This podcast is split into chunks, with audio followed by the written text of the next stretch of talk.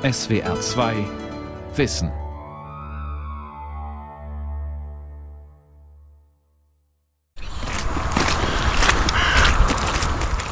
Wo vor über 3000 Jahren Menschen siedelten und ihre Toten zur letzten Ruhe betteten, rauscht heute der Verkehr.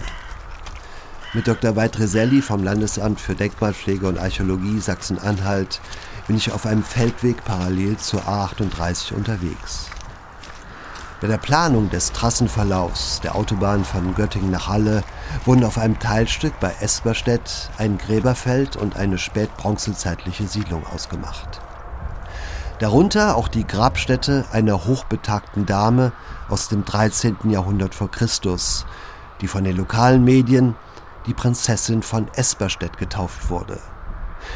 Sie sollte sich als besonders bedeutsam für die Forschung erweisen. Denn ein winziges, gläsernes Objekt im Kopfschmuck der Toten wirft ein neues Licht auf die frühen Handelswege zwischen Nordeuropa und dem Orient.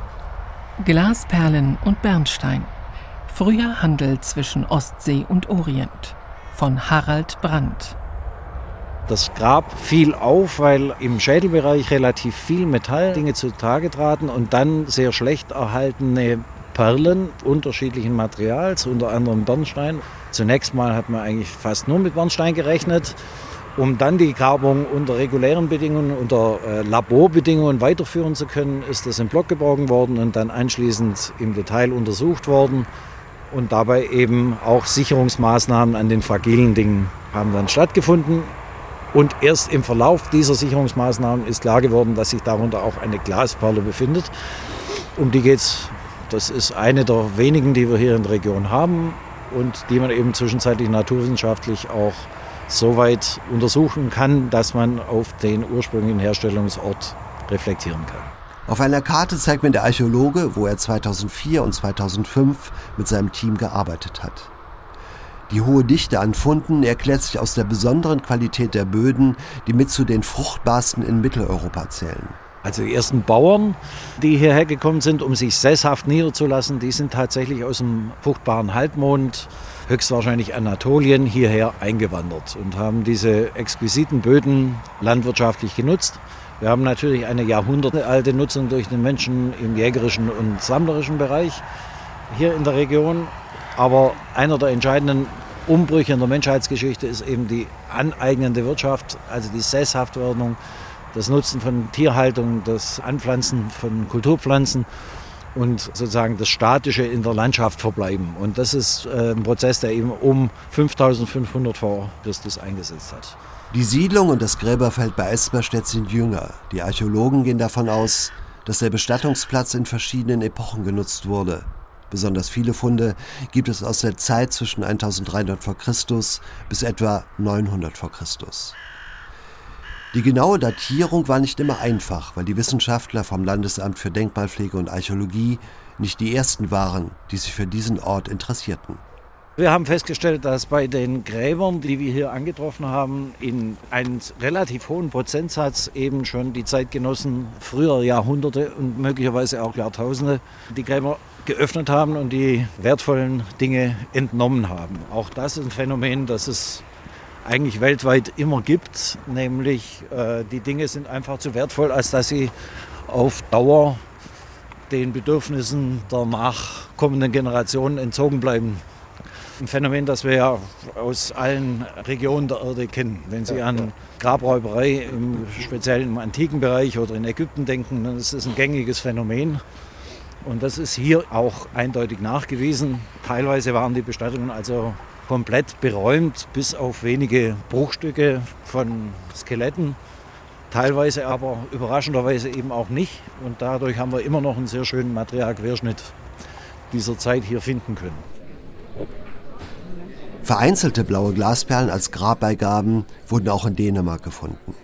In einer Vitrine des 2014 neu eröffneten Moskau Museums für Vor- und Frühgeschichte in der Nähe von Aarhus ist eine der Perlen ausgestellt, die der Auslöser für ein europäisches Forschungsprojekt war. Neben Moskau und dem dänischen Nationalmuseum Kopenhagen sind dann auch das Institut für Archomaterialien Ira Matt in Orléans beteiligt sowie das Historische Museum Transsilvanien im rumänischen Cluj-Napoca. Die Kuratorin Janette Warberg erzählt mir nach einem Gang durch die Sammlung des Moskau Museums, wie alles angefangen hat. I was working with the Bronze Age exhibition for the museum and we had to make a new exhibition. Ich war dabei, eine Ausstellung über die Bronzezeit für das Museum vorzubereiten und suchte nach einer Verbindung zum Mittelmeerraum. Das war mir sehr wichtig. Aber in unseren Museumssammlungen gab es nichts, was auf die Geschichte verwies, die ich erzählen wollte. Also bin ich in den Keller gegangen und habe jede Schachtel geöffnet, die wir in unseren Lagerräumen hatten. Darunter war auch eine Box mit zwei blauen Glasperlen. Zur Herkunft war auf dem Deckel vermerkt, vielleicht aus den Alpen, vielleicht aus dem Mittelmeerraum. Fragezeichen. Von meinen Kollegen konnte mir keiner etwas zum Glas in der Bronzezeit sagen. Die beiden Perlen wurden südlich von hier in einem Frauengrab gefunden. Von der Bestattung war nicht viel erhalten, aber es gab zumindest einige Schmuckstücke aus Bronze, deren Alter wir sehr genau bestimmen konnten, 1300 vor Christus. Sie sind also mehr als 3000 Jahre alt.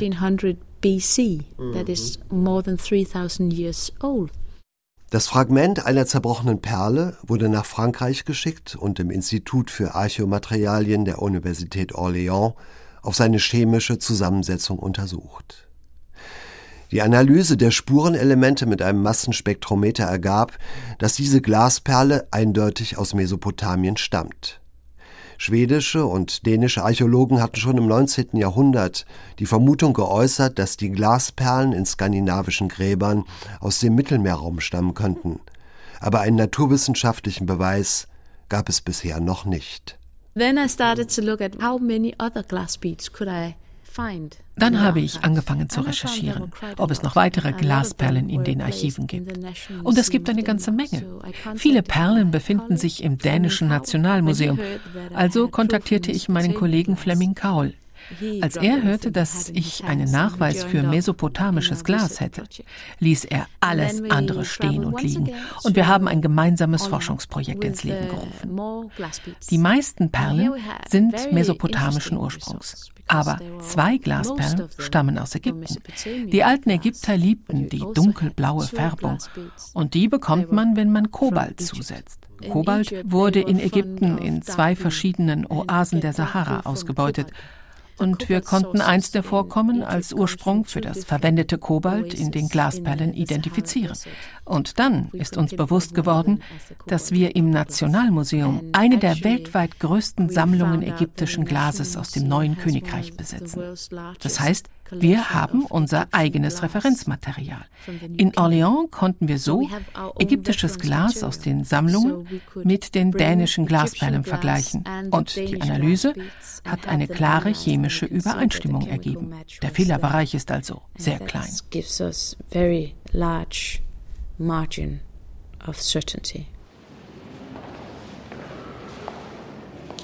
Auch die blaue Perle die im Grab der Prinzessin von Esperstedt gefunden wurde, ist 2017 in Orléans einer Spurenelementenanalyse unterzogen worden. Auch bei ihr konnte als Ursprungsort Mesopotamien bestimmt werden. Indizien für Handelsbeziehungen zwischen Nordeuropa und dem Vorderen Orient im zweiten Jahrtausend vor Christus gab es schon früher, meint Harald Meller, der Direktor des Landesamts für Denkmalpflege und Archäologie in Halle. Für die Herstellung von Bronze braucht man Zinn, das in der Bronzezeit entweder aus Tadschikistan oder dem englischen Cornwall kam. Aber die Untersuchung der Zinn-Isotopen sei noch nicht ausreichend entwickelt, um die Herkunft des Metalls in altägyptischen Bronzegegenständen genau zu bestimmen. Anders beim Glas. Weitere europäische Funde, die jetzt früher sind als unsere Glasperlen, zum Beispiel 18., 19., 16. Jahrhundert, gibt es, und zwar sogenannte Ösenhalsringe und verschiedene Nadelformen. Und die gibt es an der Küste, etwa in Byblos, an solchen Fundstellen des Libanon und vor der orientalischen Küste. Aber diese Funde sind bislang nicht zwingend naturwissenschaftlich mit Mitteleuropa zusammengebracht worden. Da gibt es archäologische Evidenzen. Und deshalb ist man schon davon ausgegangen, dass es schon länger einen Kontakt gibt den naturwissenschaftlich zwingenden Beweis haben mit diesen blauen Glasperlen. Aber auch bei diesen blauen Glasperlen starteten ja die Untersuchungen der dänischen Kollegen Herr Kaul und Frau Warberg aufgrund einer Beobachtung von Montelius. Der alte große Rixantiquar Schwedens hatte die Idee, und er schreibt mal, dass er blaues Glas aus dem Vorderen Orient kennt und aus Ägypten und möglicherweise kommt es daher. Und das hat die Kollegen veranlasst, mal die blauen Perlen nochmal zu untersuchen. Denn vorher dachte man, die kommen aus Mitteleuropa, die sind irgendwo bei uns gemacht. Im Zentraldepot des Museums Halle leitet Andreas Mehner die Untersuchungen der Blockbergung. Beim Hochwasser der Saale 2013 sind viele Kisten, die Gräberfunde in Originallage enthalten, beschädigt worden. Auch der als Block geborgene Kopfbereich der Prinzessin von Esperstedt war betroffen. Das Team von Andreas Mehner hat die Restaurierung dieses Funds gerade abgeschlossen. Der Archäologe erklärt mir, warum man sich bei dieser Bestattung entschlossen hatte, den Fund als Ganzes, also als Erdblock zu bergen und im Zentraldepot genauer zu untersuchen. Im Feld ist aufgefallen, dass es wirklich ein hervorragender Halsschmuck ist aus äh, Bronzespiralen. Es sind zwei Bronzescheiben auch enthalten. Das heißt, eine Bronzescheibe hat man im Feld bei der Dokumentation gesehen, die zweite Bronzescheibe befand sich auf der Rückseite. Also wir haben die Möglichkeit, auch einen Befund von hinten auszugraben, weil wir die Blockbergungen auch drehen wenn man so einen Block nimmt, dann haben wir 40 bis 50 Zentimeter Sediment mit unten drin, die wir zur Sicherheit nehmen, weil wir nicht wissen, wie tief der Befund geht. Wir sichern den Block von der Vorderseite, machen ihn zu, drehen ihn mit einer speziell entwickelten Drehanlage um, die ein Ingenieurbüro hier aus Halle entwickelt hat für uns und graben dann Schicht für Schicht von hinten ab. Und dann kommt eine Stabilisierungsschicht aus glasfaserverstärktem Kunststoff drauf und Aluminiumrahmen dann kann der Block wieder in die Originallage zurückgedreht werden und wird dort fertig bearbeitet und in dem Zustand, in dem er dann ins Depot kommt. Es gäbe vielfältige Gründe für eine Blockbergung, erklärt Andreas Mehner. Die Archäologen hätten vor Ort oft nicht genug Zeit, um einen komplexen Fund angemessen zu untersuchen. Und die traditionellen Methoden der Dokumentation, Zeichnung und Fotografie sind nicht immer ausreichend, um die Lage von Einzelobjekten im Kontext der Grabung festzuhalten. Häufig wird jetzt ein Verfahren angewandt, das Structure for Motion heißt. Dabei werden die Objekte aus sehr vielen verschiedenen Blickwinkeln fotografiert. Eine spezielle Software erlaubt dann die Erstellung eines 3D-Modells. Was wir allerdings in der großen Halle des Zentraldepots vor uns haben, ist kein Modell, sondern der gesamte Kopfbereich des Grabes der Prinzessin von Esperstedt. So wie es die Archäologen 2004 an der Trasse der A38 freigelegt haben. Bei diesem Block mussten wir zum Teil das Sediment ersetzen, weil er durch die Feuchtigkeit sehr geschädigt war. Wir haben anhand der Dokumentation die Grabgrube nachgebildet. Der Schmuck, der Schädel ist alles in der Originallage so erhalten, wie es gefunden worden ist. Sie sehen den zerborstenen Schädel, Sie sehen die Halskette mit einer Bronzescheibe, Genauso eine Bronzescheibe befindet sich auf der Rückseite von hinten, die jetzt nicht sichtbar ist. Die ist entnommen worden, dokumentiert und entnommen. Und hier haben wir kaum sichtbar, weil es auch einen blau-grünton hat, ähnlich wie diese korrodierte Bronze, diese Glasperle. Mithilfe der Radiokarbonmessung wurde das Alter der Knochen bestimmt. Etwa 1200 v. Chr. wurde die Prinzessin von Esperstedt zusammen mit ihrem Hals- und Kopfschmuck aus fein gearbeiteten Bronzespiralen, Bernsteinperlen und einer einzigen blauen Glasperle in das Grab gelegt. Herr Kraul hat diese Perle hier mitgenommen und nach Frankreich gebracht in das Labor, wo sie untersucht worden ist. Okay, also diese Perle wurde dann praktisch, äh, gut, da ist ja kein Faden mehr wahrscheinlich, war, früher war das wahrscheinlich aufgefädelt. Ne, auf, äh das ist anzunehmen, ja. Also die wurde entnommen und nach Frankreich. Und dann die, haben sie die praktisch jetzt wieder so eingesetzt, wieder wie sie die ja, haben. Die ist so jetzt wieder eingesetzt worden in Originallage.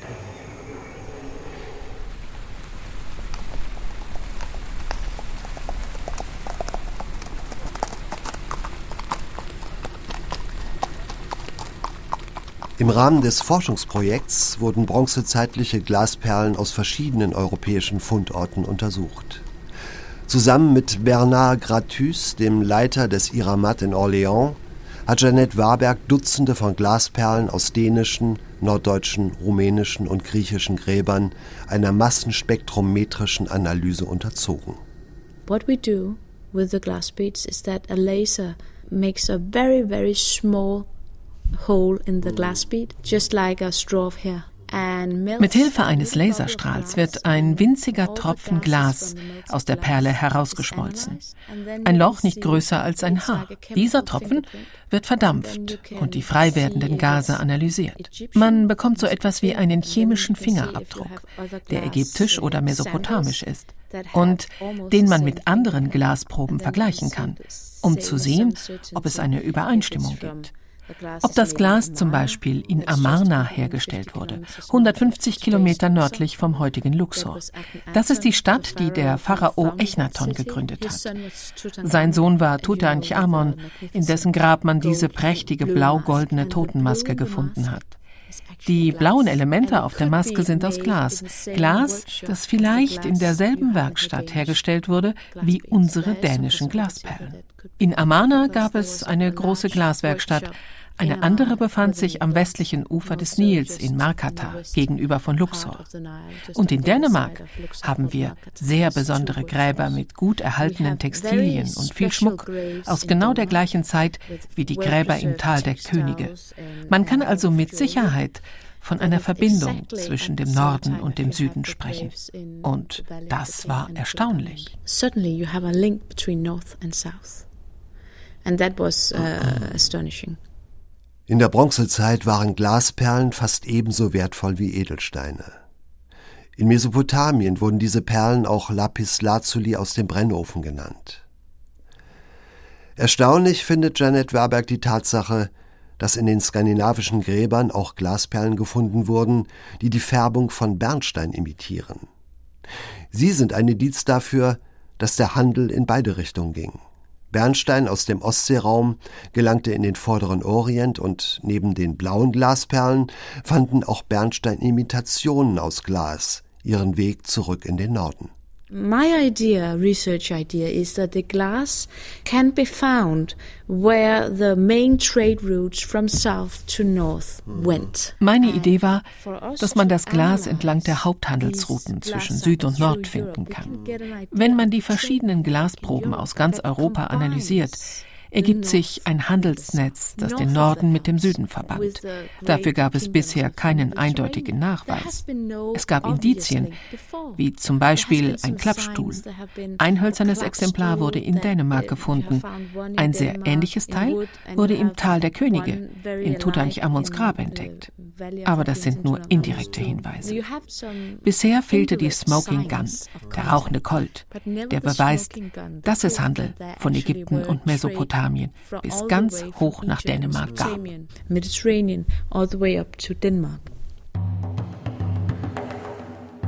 Das Modell des hölzernen Klappstuhls, den man sowohl in Ägypten als auch in den nordischen Hügelgräbern gefunden hat, ist für Harald Meller ein Beispiel für den Wissensimport entlang der Handelsrouten.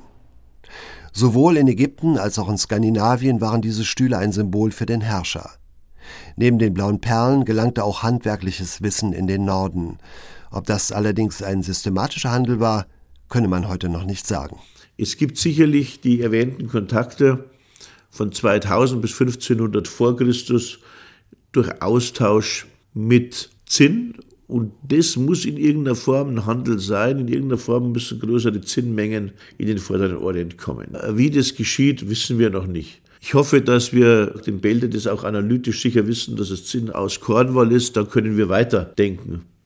1982 wurde in 60 Meter Tiefe vor dem Kap Uluburun an der türkischen Südküste ein Schiffswrack entdeckt, das neben Keramik, Ebenholz und Elfenbein auch Kupfer- und Zinnbarren sowie Bernsteinperlen und mehr als 300 Kilo blaues Glas enthielt.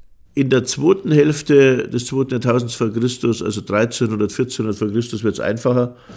Da kennt man das Schiffswrack von Uluburun, das Rohstoffe an Bord hat, Glasrohlinge und verschiedene andere Dinge und das sozusagen eine Ostmittelmeer-Rundfahrt zu machen scheint in den Häfen, was auch mit den Winden im Ostmittelmeergebiet Sinn macht. Man kann meistens zum Beispiel nach Kreta in einer Jahreszeit hinfahren, in der anderen zurückfahren, weil die Winde relativ systematisch gehen. Mhm. So kann man da so eine Rundreise machen und man nimmt dann immer mit, was in der anderen Gegend wertvoll ist. Und das hat unter anderem blaues Glas an Bord. Das Uluburun-Schiff, das ist unsere Zeit des Austausches dieser blauen Glasperlen. Durch die Isotopenanalyse in Orléans konnte nachgewiesen werden, dass manche Glasperlen einen gemischten Ursprung haben. Ägyptisches Glas wurde auf Kreta und dem griechischen Festland mit mesopotamischem Glas verschmolzen und weiterverarbeitet. Dann muss man sich überlegen, wie geht der Handel weiter oder der Tausch. Und da gibt es natürlich einen Tausch über die Alpen, der etabliert ist, Norditalien, Alpen, Süddeutschland. Aber die blauen Perlen selber geben uns eigentlich schon den Hinweis. Wir haben im Norden, das heißt Skandinavien, Dänemark, Norddeutschland, keine großen Importstücke. Wir haben nichts, was schwer ist und was sehr, sehr groß ist. Wir könnten ja dann Schwerte erwarten, zum Beispiel mykenische Rapiere, orientalische Schwerter, Schilde, Dinge, die den Krieger prächtig schmücken oder was auch immer, nicht? Das könnte man ja erwarten.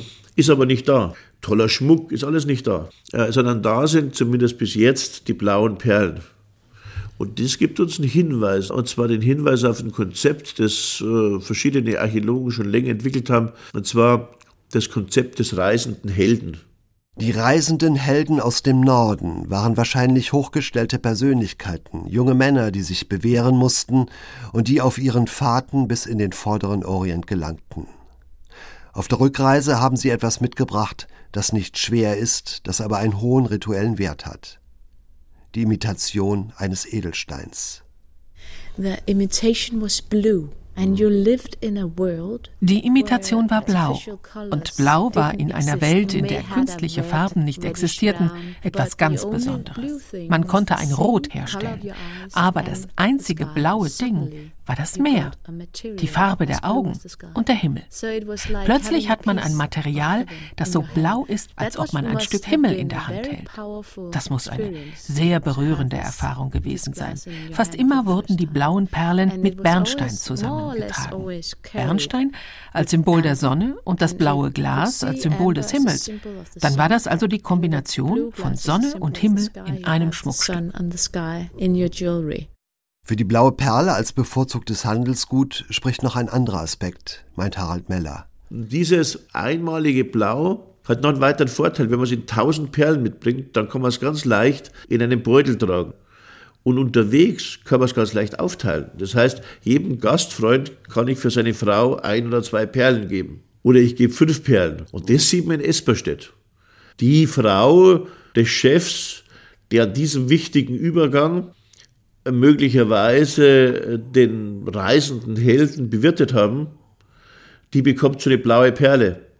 Und in dem Diadem, das sie sich macht, das irrsinnig teuer und aufwendig ist, als kunsthandwerklicher aufwendig, aus Tausenden von Bronzeperlen mit so einer bronzenen Stachelscheibe, in diesem Diadem, da fügt sie ja die einzige blaue Perle ein als was ganz Kostbares, nicht? Mhm. Ein Einzelstück in der obersten Reihe. Und äh, das zeigt uns doch den Stellenwert. Sie hat nicht 100, sie hat nicht 50, sondern sie hat eine, die sie als ultimativen Schmuck dort platziert, als etwas ganz Ungewöhnliches. Und das, glaube ich, zeigt uns den Weg, warum diese blauen Perlen so merkwürdig einzeln verstreut sind. Über Mitteleuropa an manchen Stellen dann sich doch zu einer Kette zusammenfinden, nicht in größerer Zahl.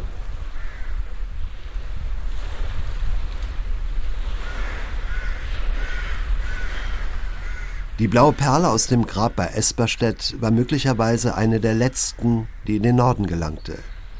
Denn die Handelsbeziehungen mit dem Mittelmeerraum waren auf einmal unterbrochen. Dabei spielt es keine Rolle, ob die Glasperlen nur von einzelnen Reisenden transportiert oder über ein Netz von Handelspartnern ausgetauscht wurden, meint Janet Warberg. We can see that around 1200 BC the glass stops um 1200 vor Christus wird kein Glas mehr in die Gräber gelegt. Zur gleichen Zeit bricht das Handelssystem im östlichen Mittelmeerraum zusammen. Das war der sogenannte Seevölkersturm. Mysteriöse Völker, deren Identität man bis heute nicht genau kennt. Vielleicht sind es verschiedene Stämme, die sich zusammengetan haben. Einige von ihnen, die Sardener, stammen vielleicht aus Sardinien. Und einige von ihnen arbeiteten als Söldner in der ägyptischen Armee. Aber irgendwann haben sie sich gegen die Ägypter erhoben. Was man sehen kann, ist, dass die großen Handelshäfen und Städte des Mittelmeerraums nacheinander angegriffen und niedergebrannt wurden. Über die Ursachen des Seevölkersturms, der die Machtverhältnisse im östlichen Mittelmeerraum neu ordnete, gibt es bis heute keine gesicherten Erkenntnisse. Wahrscheinlich kamen mehrere Faktoren zusammen, meint Janet Warberg. Vielleicht haben klimatische Veränderungen eine Rolle gespielt. Es gab weniger Regen und man konnte nicht mehr so viel Getreide anbauen. Dazu kommt, in Griechenland hat es über eine Zeitspanne von 50 Jahren massive Erdbeben gegeben. Die wiederaufgebauten Städte sind immer wieder dem Erdboden gleichgemacht worden. All diese Faktoren zusammen ergeben etwas, das man den perfekten Sturm nennen kann. Die Menschen machen sich auf den Weg. Ein Handelszentrum nach dem anderen wird zerstört. Und irgendwann erreicht der Sturm auch Ägypten. Und diese großartige Geschichte kann man tatsächlich in den dänischen Gräbern ablesen, weil das Glas nicht mehr kam. Der Nord-Süd-Handel war zusammengebrochen. Erst mit der Ausdehnung des Römischen Reiches kamen wieder Gegenstände aus Glas in den Norden, meint Dr. Weitreselli beim Gang über das Gräberfeld bei Esperstedt entlang der A38. Viele Jahrhunderte lang blieb Glas ein Luxusgut aus dem Mittelmeerraum, das hoch gehandelt wurde. Im Gegenzug kamen die Dinge ins Spiel, die dort selten waren, zum Beispiel Bernstein. Mhm. Oder, man darf das glaube ich nicht unterschätzen, Pelze, Textilien, besondere herausgehobene Textilien, vor allem auch Pelze. Das ist auch aus späteren Zeiten bekannt. Das war das Tauschgut, das man zurückgegeben hat in die Landschaften, aus denen man solche Prestigegüter sich hierher geholt hat. Honig wird übrigens ausdrücklich auch von Herodot zum Beispiel erwähnt dass das die Handelsgüter waren, die aus dem Norden attraktiv für den Süden waren. Vielleicht auch ganz unspektakuläre Dinge, die man nicht so auf den ersten Blick ins Auge fasst. Es gibt noch einen anderen Aspekt, der für die hohe rituelle Bedeutung der Glasperlen in den nordischen Grabanlagen spricht, selbst wenn er den Menschen damals sicherlich nicht bewusst war. Die ersten Bauern, von denen wir jetzt hier konkret reden, die sind um 5500 etwa hierher gekommen. Zu der Zeit war im Vorderen Orient, im erweiterten Mittelmeerbereich, selbstverständlich die Glasherstellung schon bekannt. Also mit anderen Worten, wenn die Glasperle dann hier gefunden wurde, war das im Grunde fast eine Reminiszenz an den Ursprung der Menschen. Kann man durchaus so sagen, ja.